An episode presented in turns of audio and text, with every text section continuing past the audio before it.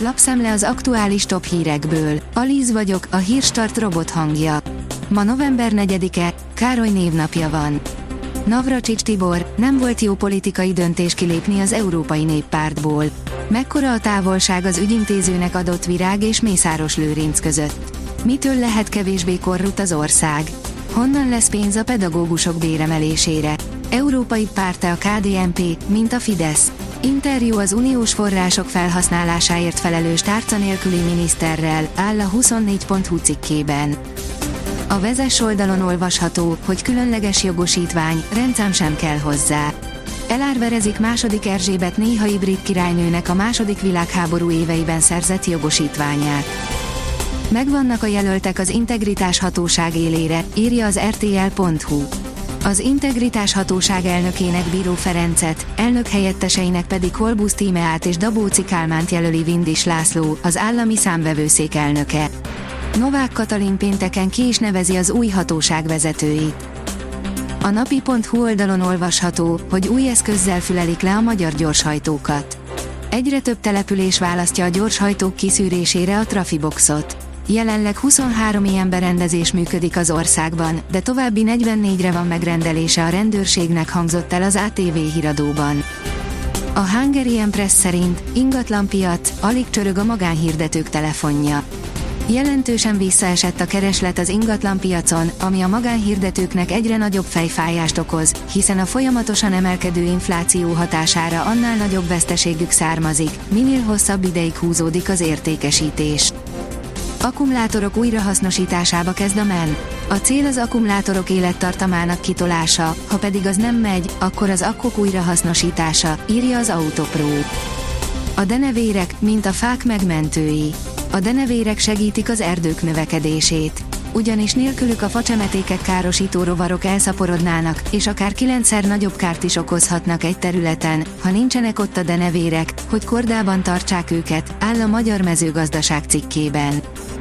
Az Infostart írja, bezuhant a magyarok fizetőképessége.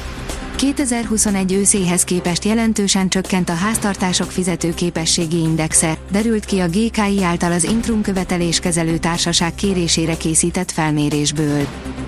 A fintek oldalon olvasható, hogy a Visa meghódítaná a metaverzum és NFT-k világát is.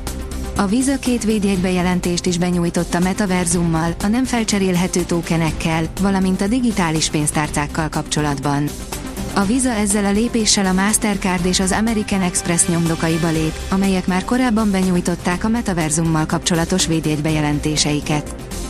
A mozgósítás kivégezheti az orosz gazdaságot.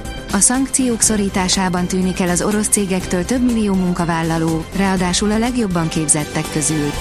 A frontot egy időre stabilizálhatta Putyin a mozgósítással, a gazdaság viszont megrendítő ütést kaphatott a döntés következtében, írja a privát bankár.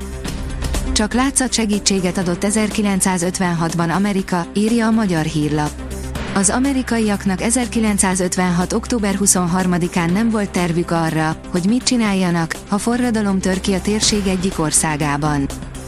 A rangadó szerint Kerkez vezényelt, a szurkolók örjöngtek. A holland csapat bejutott a nyolcad döntőbe a konferencia ligában.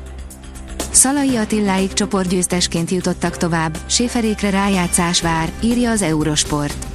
Győzött, megnyerte csoportját és ezzel már nyolcad döntős a labdarúgó Európa Ligában a csütörtökön is Szalai Attillával felálló Fenerbahce. Érkezik az időjárás változás, mozgalmasabb napok jönnek. Egy hullámzó frontrendszernek köszönhetően nyugat felől egyre nagyobb területen elered az eső pénteken. Szombaton kelet felé mozog a csapadékzóna, a Dunántúlon megerősödik a szél.